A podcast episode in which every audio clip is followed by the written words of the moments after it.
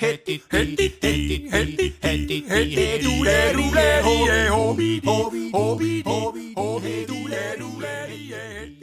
willkommen zum Game of Fame, dem Quiz on Demand. Das Quiz besteht aus sieben Fragen unterschiedlichster Kategorien. Für jede Frage werden mehrere Antwortmöglichkeiten angeboten, wovon aber stets nur eine Antwort richtig ist. Eine Sonderform stellt die Schätzfrage dar, wo keine Antwort vorgegeben ist, und in sehr seltenen Fällen gibt es auch eine Sortierfrage, in der die vorgegebenen Antworten in die richtige Reihenfolge gebracht werden müssen. Das Spiel bringt am meisten Freude, wenn in illustrer Runde Teams gegeneinander antreten. Die von mir empfohlene Teamgröße beträgt zwei Personen, da dann die Abstimmung am einfachsten stattfindet. Selbstverständlich ist auch das Mitraten alleine zur persönlichen Horizonterweiterung eine gelungene Spielvariante. Der Ablauf des Game of Fame ist wie folgt. Die Quizmeisterin, das bin ich, eure Katrina, liest die Frage und all ihre Antwortmöglichkeiten vor. Während der musikalisch untermalten Bedenkzeit von einer Minute einigt sich jedes Team auf eine Antwort, die im Anschluss offengelegt wird. Dann folgt die Auflösung der Frage durch die Quizmeisterin, also mir. Die richtige Antwort erhält einen Punkt, die falsche lediglich null Punkte. Bei der Schätzfrage erhält das Team den Punkt, welches am dichtesten dran ist. Spielt man alleine, ist einem dieser Punkt also schon mal sicher. Am Ende vom Quiz gewinnt das Team mit der höchsten Punktzahl Ruhm und Ehre, deshalb auch der Titel Game of Fame. Selbstverständlich gilt Fair Play, das heißt, das Zuhilfenehmen von Handys und Nachschlagewerken ist nicht erlaubt. Das Summieren der eigenen Punkte erfolgt nach bestem rechnerischen Können, wobei als kleiner Hinweis die Maximalpunktzahl von sieben Punkten nicht überschritten werden sollte. Gerne darf natürlich auch zu Beginn des Spiels ein Spielmaster ausgewählt werden, welcher diesen Vorgang überwacht und kontrolliert. Die Fragen sind von der Quizmeisterin, also meiner Wenigkeit höchstpersönlich, recherchiert und sorgfältig ausformuliert worden. Sie fußen aber meist nur auf einer Quelle, das heißt ein Zeitungsbericht, ein Wikipedia-Artikel, ein Eintrag in einer Enzyklopädie oder ein Essay in einem Sachbuch. Da Wissen nicht in Stein gemeißelt ist, gilt das Dogma, die Quizmeisterin hat immer recht. Ach ja, und der Rechtsweg ist selbstverständlich ausgeschlossen. Es geht ja um die Gaudi. So viel zum Regelwerk. Ich wünsche jetzt viel Freude mit dem Game of Fame.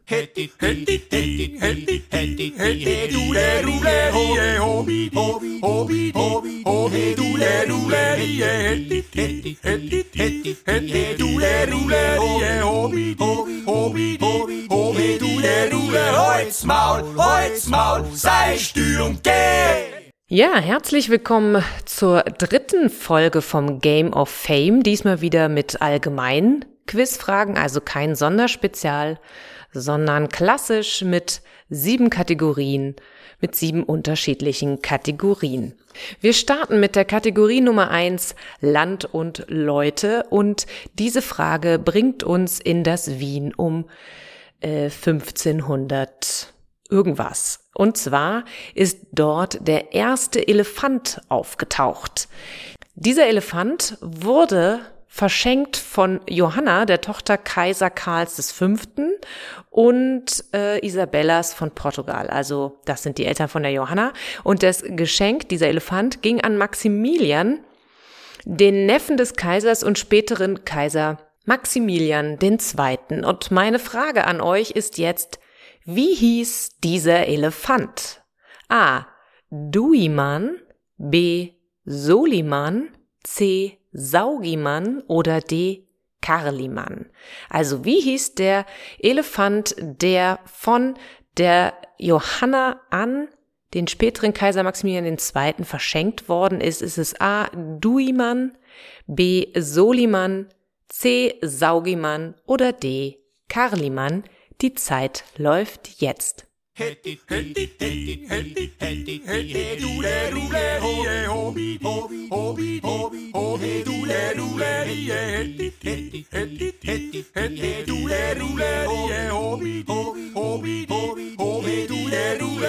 Holz Maul, Holz Maul, sei Stürm, geh!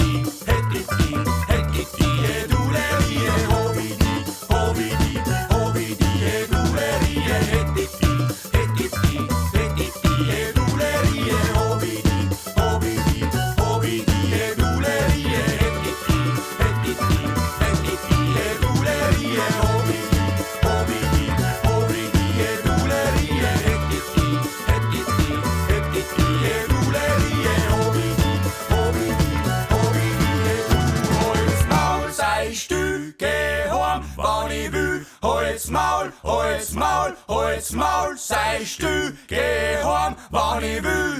So, wenn ihr eure Antworten habt, dann teilt die nun in der Gruppe. Und ich komme zur Auflösung. Die Auflösung ist, der Elefant hieß Soliman. Die korrekte Antwort lautet B. Soliman. Und äh, der ist 1540 circa in Indien zur Welt gekommen und am 18. Dezember 1553, also im Alter von 13, von circa 13 Jahren in Wien gestorben. Er wurde nach seinem Tod zerlegt, das ist das äh, Spannende daran. Aus seinen Knochen wurde ein Stuhl gefertigt äh, mit einer in den Sitz gravierten Inschrift, die über Solimans Herkunft, Gewicht und Weg von nach Wien Auskunft gibt.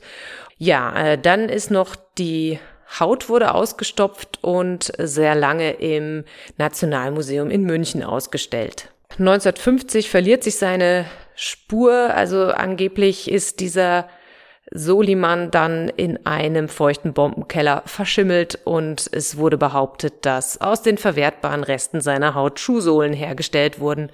Das ist also die traurige 400 Jahre Geschichte eines des ersten Elefantens in Wien. Wir schwenken von den Dickhäutern zu den Paarhufern und gehen in die Kategorie Musik und Film über.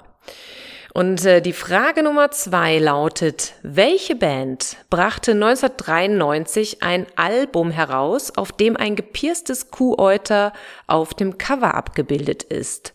Waren das A, die Smashing Pumpkins, B, The Offspring, C. Aerosmith oder D. Guano Apes?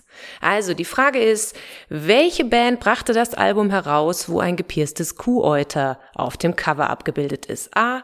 Smashing Pumpkins, B. The Offspring, D. Äh, Entschuldigung, C. Aerosmith oder D. Guano Apes. Die Zeit läuft jetzt. Hättet die, hättet, hättet, hättet, hättet, du le, du le, ho, hobi, hobi, hobi, hobi, hobi, du le, du le, hättet, hättet, hättet, hättet, hättet, du le, du le, hobi, hobi, hobi, hobi, hobi, du le, du le, Holz Maul, Holz Maul, sei Stürm, geh! Hättet die, hättet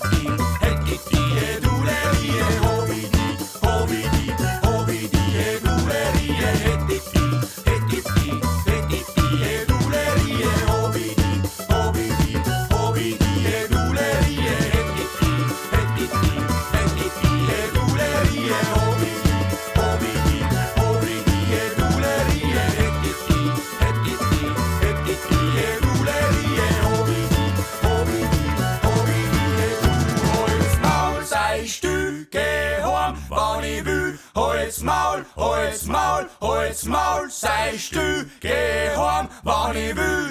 Ja, die korrekte Antwort auf diese Frage werde ich erst verraten, nachdem ihr eure Antworten preisgegeben habt. Also am besten teilt ihr jetzt eure Antworten in der Gruppe.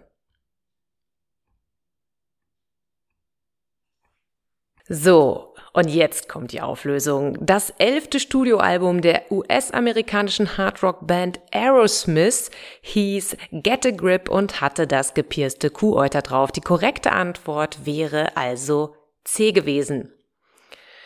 Und es ist das bestverkaufte Album von Aerosmith mit über 20 Millionen verkauften Kopien weltweit. Es erreichte Platz 1 des Billboards 200. Ähm, es hatte auch einmal Platz 3 in Deutschland erreicht. Das Album erhielt in Schweden den Preis Rockbjörnen für das beste ausländische Album des Jahres 1993 und ein Aufatmen für alle, die sich für das Tierwohl einsetzen. Das Bild war computergeneriert, also es ist keine echte Kuh gepierst worden für dieses Album. Gut, wir wandern weiter von Musik und Film zu Technik und Geografie. Und da kommt jetzt ein Fachbegriff Frage. Und zwar möchte ich von euch wissen, aus welchem Bereich kommt der Fachbegriff oberschlächtig und was bedeutet er? Es gibt drei Antwortmöglichkeiten. A, aus dem Jagdwesen und das bedeutet, dass ein männliches Tier in der Brunftzeit geschossen wurde und das erhöhte Testosteron zu einem veränderten Fleischgeschmack führt und dieses Fleisch wird dann als oberschlächtig bezeichnet. Oder B, es ist ein Begriff aus der Geologie und damit werden die Gesteinslagen bezeichnet, die sich oberhalb einer sogenannten Driftlage befinden. Oder ist es Antwort C? Es stammt aus dem Mühlenwesen und es werden so von oben her angetriebene Wasserräder bezeichnet. Also nochmal kurz zusammengefasst, die Frage ist, aus welchem Bereich kommt der Fachbegriff oberschlächtig? Und die Antworten wären A aus dem Jagdwesen, also stark Testosteron beladenes Fleisch wird oberschlächtig benannt oder B, die Geologie, Gesteinslagen oberhalb einer Driftlage werden als oberschlächtig benannt oder C, das Mühlenwesen, eine, ein Wasserrad, das von oben angetrieben wird, wird als oberschlächtig bezeichnet. Die Zeit läuft jetzt.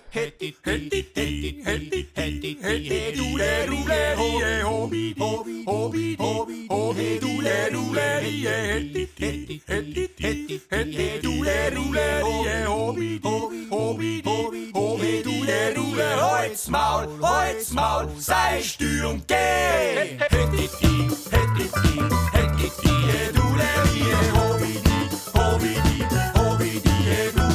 Maul,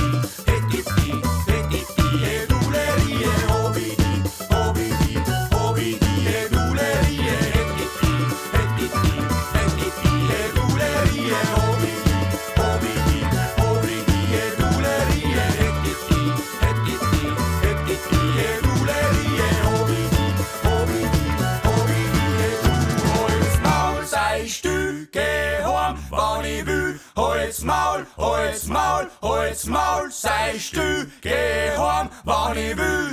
So, wenn ihr eure Antworten habt, dann teilt die nun in der Gruppe.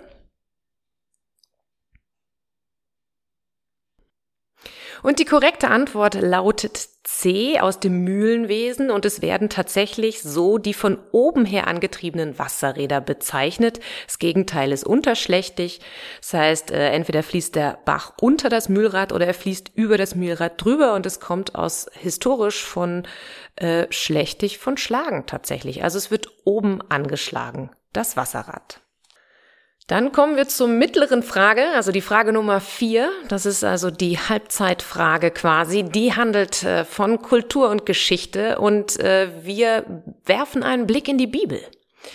In der Bibel stehen ja einige mehr oder weniger aus der Zeit gefallenen Verhaltensvorschriften. Und ich möchte jetzt wissen, welche der folgenden vier Verhaltensvorschriften steht im Neuen Testament. Also ist es A, folgender Satz. Hast du dich dennoch von Leckerbissen verführen lassen, steh auf, erbrich sie und du hast Ruhe? Oder B, du sollst an den vier Zipfeln des Überwurfs, den du trägst, Quasten anbringen? Oder C, du sollst im Vorgelände deines Lagers eine Ecke haben, so du austreten kannst. In deinem Gepäck sollst du eine Schaufel haben, und wenn du dich draußen hinhocken willst, dann grab damit ein Loch und nachher deck deine Notdurft wieder zu. Oder D, wenn deine Hand dich zum Bösen verführt, dann hau sie ab und wirf sie weg. Also meine Frage ist, welche dieser Verhaltensvorschriften aus der Bibel, alle vier sind real, also sie existieren alle aus der Bibel, da ist keine von mir frei erfunden, stammt aus dem Neuen Testament. Also A, hast du dich dennoch von Leckerbissen verführen lassen, steh auf, erbrich sie und du hast Ruhe. B, du sollst an den vier Zipfeln des Überwurfs, den du trägst, Quasten anbringen. C. Du sollst im Vorgelände deines Lagers eine Ecke haben, so du austreten kannst. In deinem Gepäck sollst du eine Schaufel haben und wenn du dich drauf hinhocken willst, dann grab damit ein Loch und nachher deck deine Notdurft wieder zu. Und D. Wenn deine Hand dich zum Bösen verführt, dann hau sie ab und wirf sie weg. Die Zeit läuft jetzt. Hetti, hetti, hetti,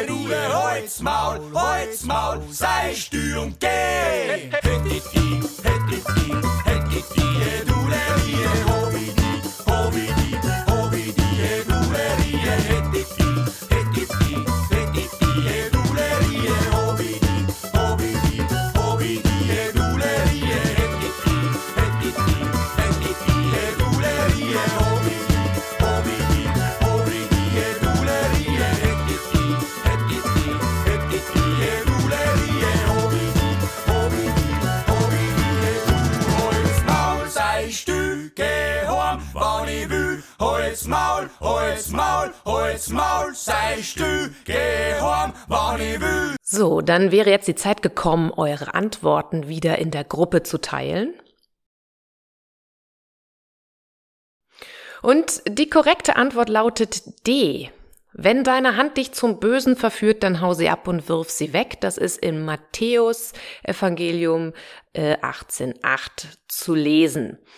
Ähm, diese ganz, also diese ganzen Bibelgeschichten sind schon ein bisschen schräg. Äh, Moses hatte im, in seinem fünften Buch die Geschichte mit den Quasten sich ausgedacht und im fünften, also 22.12 ist das, Kapitel 22, Vers 12 und in Moses 5 gibt's noch eine weitere Verhaltensvorgabe, das ist das mit dem, dass man seinen Dung wieder, dass man den eingräbt, das ist ja kein, keine blöde Idee.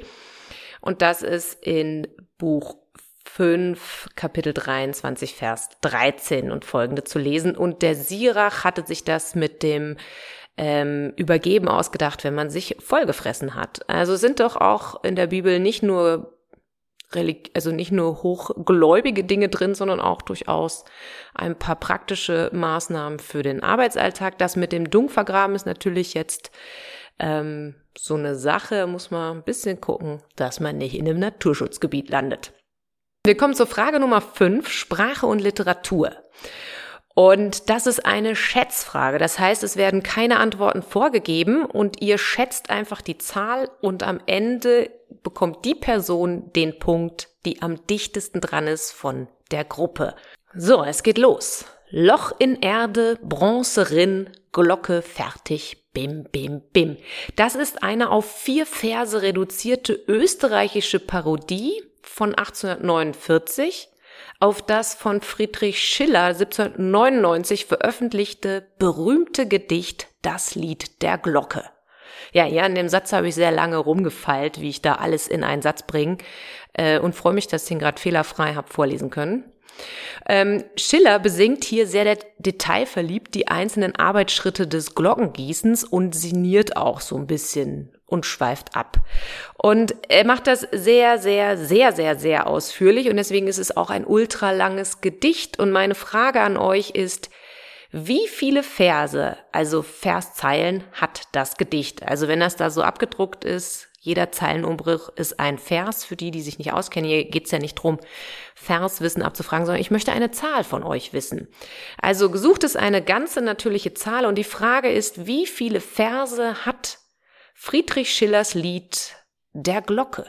Die Zeit läuft jetzt. Hetti, hetti, hetti, hetti, hetti, hetti, hobi,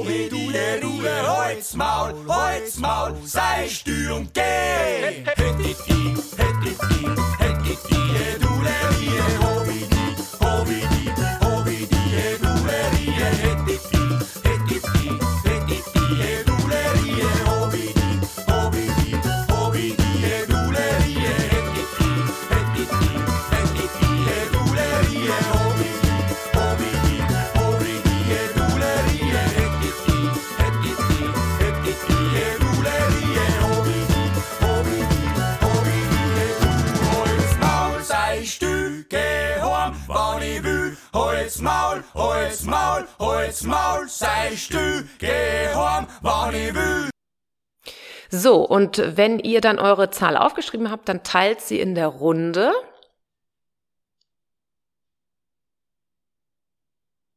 Und ich löse auf. Die gesamte Verszahl beträgt 425. Also die korrekte Zahl ist 425. Schiller hat sich über unendliche 425 Verse lang über den Glockenguss ausgelassen. Die Germanisten unterscheiden hier in, äh, in zwei äh, äh Strophenarten, also die Meister- oder Arbeitsstrophen von äh, wo der wo gesprochen wird vom Meister über diese handwerkliche Arbeit des Glockengießens selbst.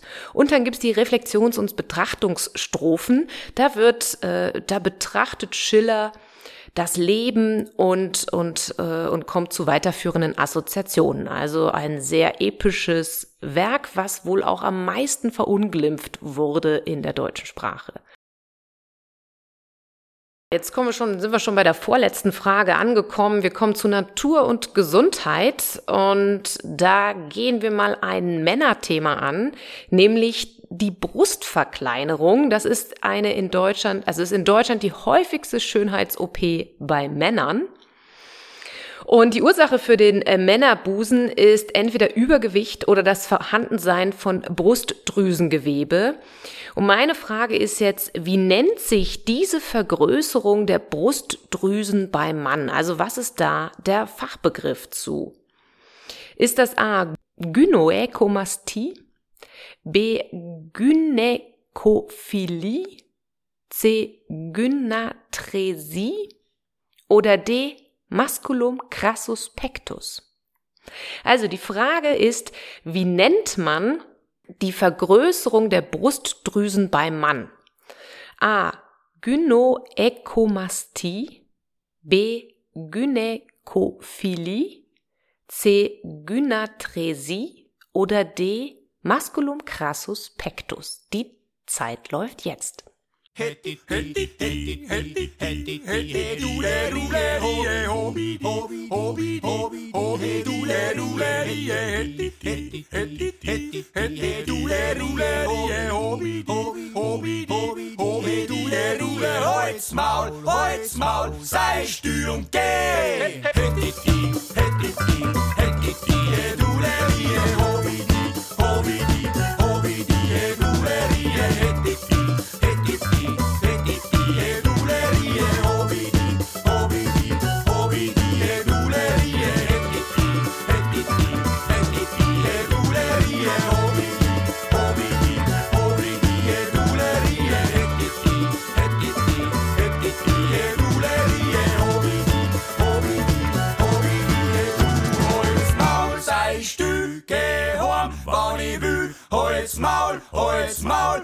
Holz Maul, sei still, geh heim, wann ich will. Wenn ihr eure Antwort ausgewählt habt, dann teilt die jetzt in der Gruppe. Wenn ihr keine Antwort habt, dann gibt das von Haus aus mal null Punkte. Deswegen würde ich jetzt schnell irgendeine Antwort von A bis D mit der Gruppe teilen. Super. Die korrekte Antwort lautet Gynoäkomastie, also das schwierigste von all diesen vier auszusprechenden Wörtern. Also Antwort A, 6a ist korrekt. Und noch kurz, um hier ein bisschen Horizonterweiterung zu machen. Gynäkophilie ist das, beschreibt das Phänomen, wenn Personen auf erwachsene Frauen stehen. Und äh, Gynatresie, das ist äh, eine Fehlbildung der inneren weiblichen Geschlechtsorgane. Das ist also nicht die richtige Antwort. Und Masculum crassus pectus ist von mir ein ganz schlechtes Latein und heißt ein dickbrüstiger Mann. Also da habe ich einfach meine gering ausgeprägten Lateinkenntnisse hervorgekramt und zusammengebastelt wenn jetzt irgendwer richtig gut im Latein ist und sagt, da hast du aber einen Deklinationsfehler, ich freue mich über den Hinweis. Ähm, aber, aber eigentlich werde ich da, glaube ich, nie wieder ein Wort drüber verlieren. Also ihr könnt es euch einfach verkneifen, auch sonst. Gut, dann kommen wir zur letzten Frage, zur Nummer sieben, äh, die heißt, die hat den Titel Vermischtes und so. Und ich schweife hier ab. Also ich, ich habe hier ja, ich recycle ja meine Fragen aus meinen alten ähm, Game of Fame Quizzes, die ich damals ja, muss fast sagen, vor der Pandemie im Sissy-Top gehalten habe. Und deswegen sind manche Fragen auch ein bisschen älter und in Vergessenheit geraten. Ich finde die aber zum Teil so schräg, dass ich denke, die gehören gehören trotzdem einfach nochmal gefragt. Und zwar gehen wir zurück ins Jahr 2017 und da haben nämlich auf Havanna Mitarbeiter der US-Botschaft über mysteriöse Gesundheitsbeschwerden sich beklagt. Ähm, von einem akustischen Anschlag war die Rede und die Beziehung zwischen Kuba und USA litten sogar darunter.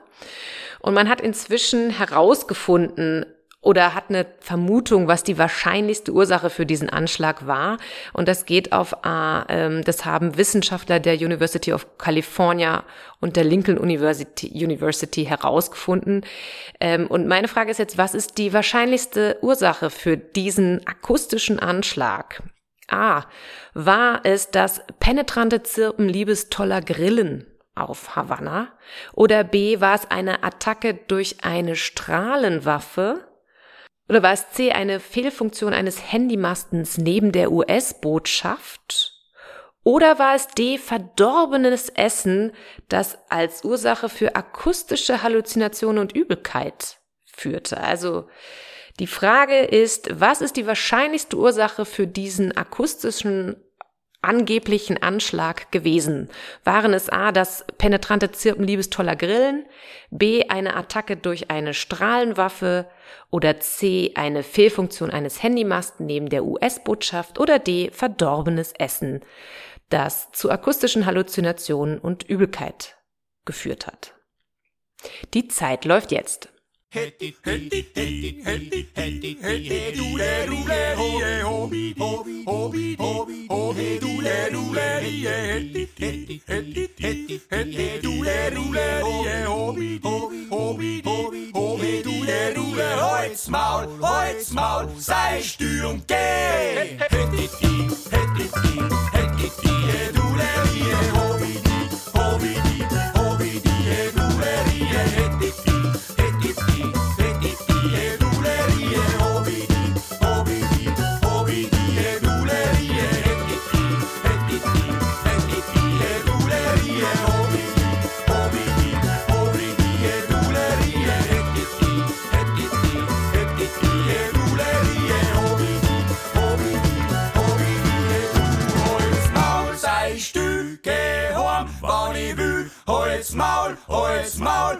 Holz, Maul, sei stü, geh heim, wann ich will.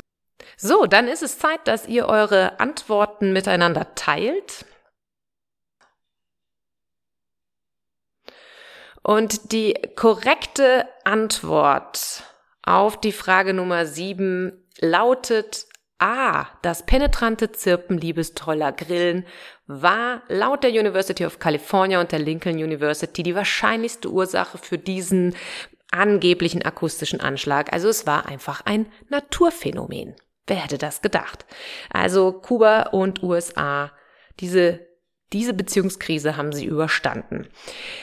Ihr habt jetzt auch das Quiz überstanden und es ist jetzt an der Zeit, dass ihr eure Punkte zusammenzählt. Wer über sieben Punkte hat, hat geschummelt. Wer genau sieben Punkte hat, ist unglaublich brillant. Und wer überhaupt keinen Punkt hat, äh, der hat einfach statistisch gesehen Pech gehabt.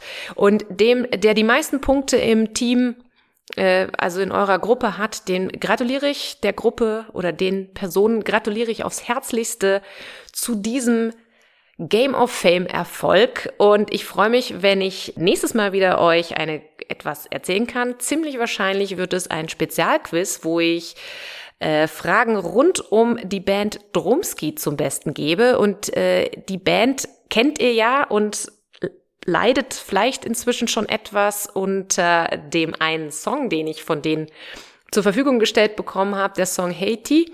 Und ich leide selber drunter, weil ich finde, das ist super schwierig auszusprechen. Ich würde ja am liebsten immer Hattiti sagen, weil so klingt für mich der Song. Und also danke nochmal an Drumski, dass die diesen Song für mich zur Verfügung gestellt haben, dass ich den hier bei dem Quiz verwenden kann. Und als Dankeschön gibt's nächstes Mal ein Spezial zur Band Drumski. Wenn euch das Quiz gefällt und ihr sagt, ich möchte gerne, dass über meine Region, meine Band, mein Produkt, was auch immer, ein Quiz erstellt wird von mir mit ähm, mehr oder weniger passenden Fragen zu dem Thema, dann meldet euch bei mir. Äh, meine E-Mail-Adresse ist sissy at sissy-top.com, also sissy wie S-I-S-I, also wie ja, ja auf Italienisch geschrieben oder die ursprüngliche Schreibweise der Kaiserin Elisabeth, also sissy at sissy-top.com und ich freue mich natürlich auch, wenn ihr mir ein kleines, äh, ein kleines Lockmittel gebt, warum ich mir die Zeit nehmen sollte, ein Quiz über euer Thema herzustellen. Also, und damit verbleibe ich äh, mit fröhlichen, freundlichen, fragenden Grüßen und freue mich auf das nächste Mal auf mein viertes Game of Fame, was dann in einem Monat erscheinen wird. Ich wünsche euch einen wunderschönen Abend, Tag und einen tollen Monat. Bis dahin, eure Katrina.